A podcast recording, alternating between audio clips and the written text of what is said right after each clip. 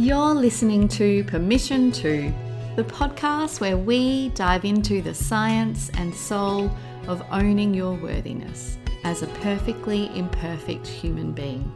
I'm your host, Sam Dhu, psychotherapist, positive psychology coach, mama to a beautiful five year old Emily, and passionate advocate for living an inspired life. My aim is to show you that you have full permission to own your worthiness so that you can embrace your true nature and begin walking boldly toward your dreams. Let's dive in. Hi, beauties. Welcome to another episode of Permission to. Today, we are diving into permission to let go of the curse of consistency. So, if you are someone who tells yourself that there is no point starting a new habit because you will never be consistent, or if you have a history of stopping and starting things when it comes to working on your goals and your dreams, for example, maybe, you know, starting a business, dipping your toes in and out of that, or if you tend to kind of shame yourself and make yourself wrong because um, you think you're never consistent and you think, well, what's the point? I never think, I never stick with things, so I may as well not start. Um, if you can relate to any of that, then this episode is for you. I'm going to be sharing why pressure to be consistent all the time is actually unhelpful. And that's why I, I this episode The Curse of Consistency um, how to give yourself permission to break free of this pressure, and some tips and tools for taking imperfect action. And I'm going to briefly kind of touch on a client example of this.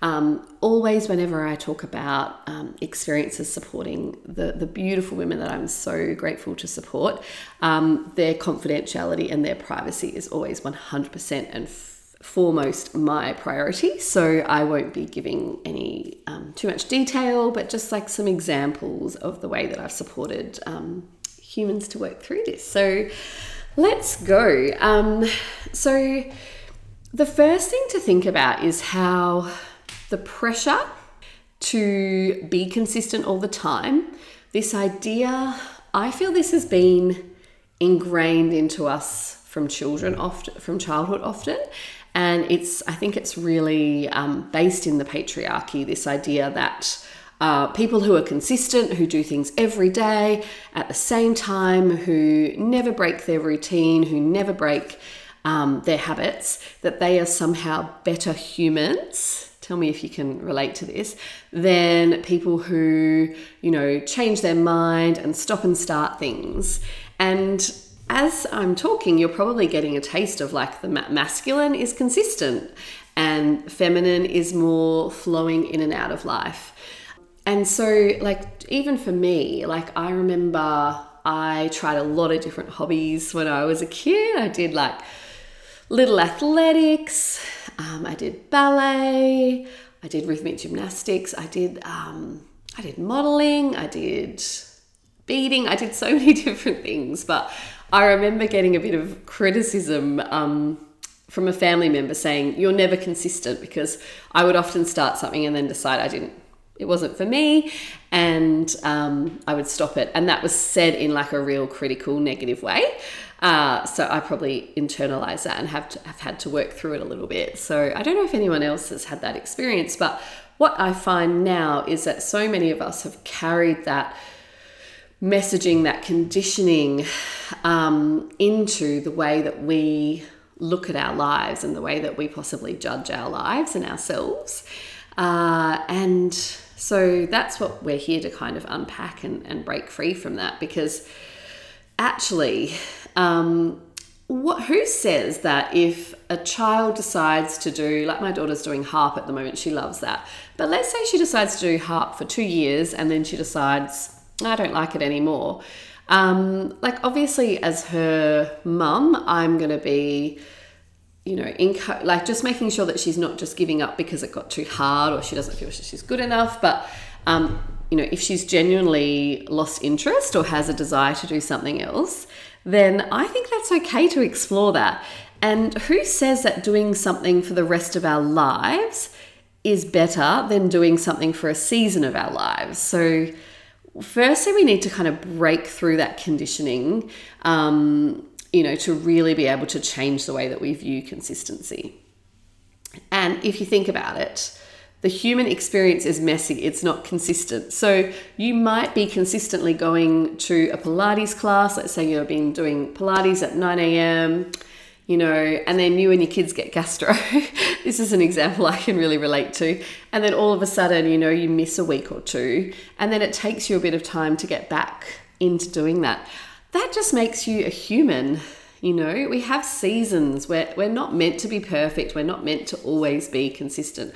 Of course, building habits, being consistent can be really, really helpful. But what I want to explain to you is how this can be such a curse and how this can be such a trap. So let's imagine that you want to start a business actually i'm going to use my client example now so i've been supporting a amazing beautiful human who has so many qualifications and already has the most amazing career, but she has been kind of, for the last probably four years, kind of going in and out of starting her own business. She'll get a couple of clients uh, and then she'll just stop, right? But she's also had so much other stuff going on in her life, um, as many, you know, women or people identifying as female do. Um, and so I think that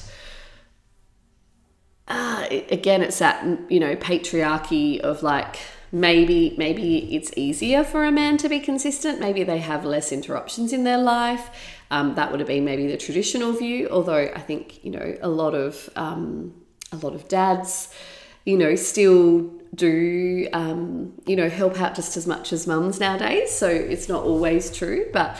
Uh, in this example, I don't want to you know share too much about this client but i would just say that she doesn't have a lot of resources and yeah she's got a lot of responsibilities. And so but what's happened is because she has stopped and started her business so much she's got this really big thing about i don't want to start again until i'm going to be consistent.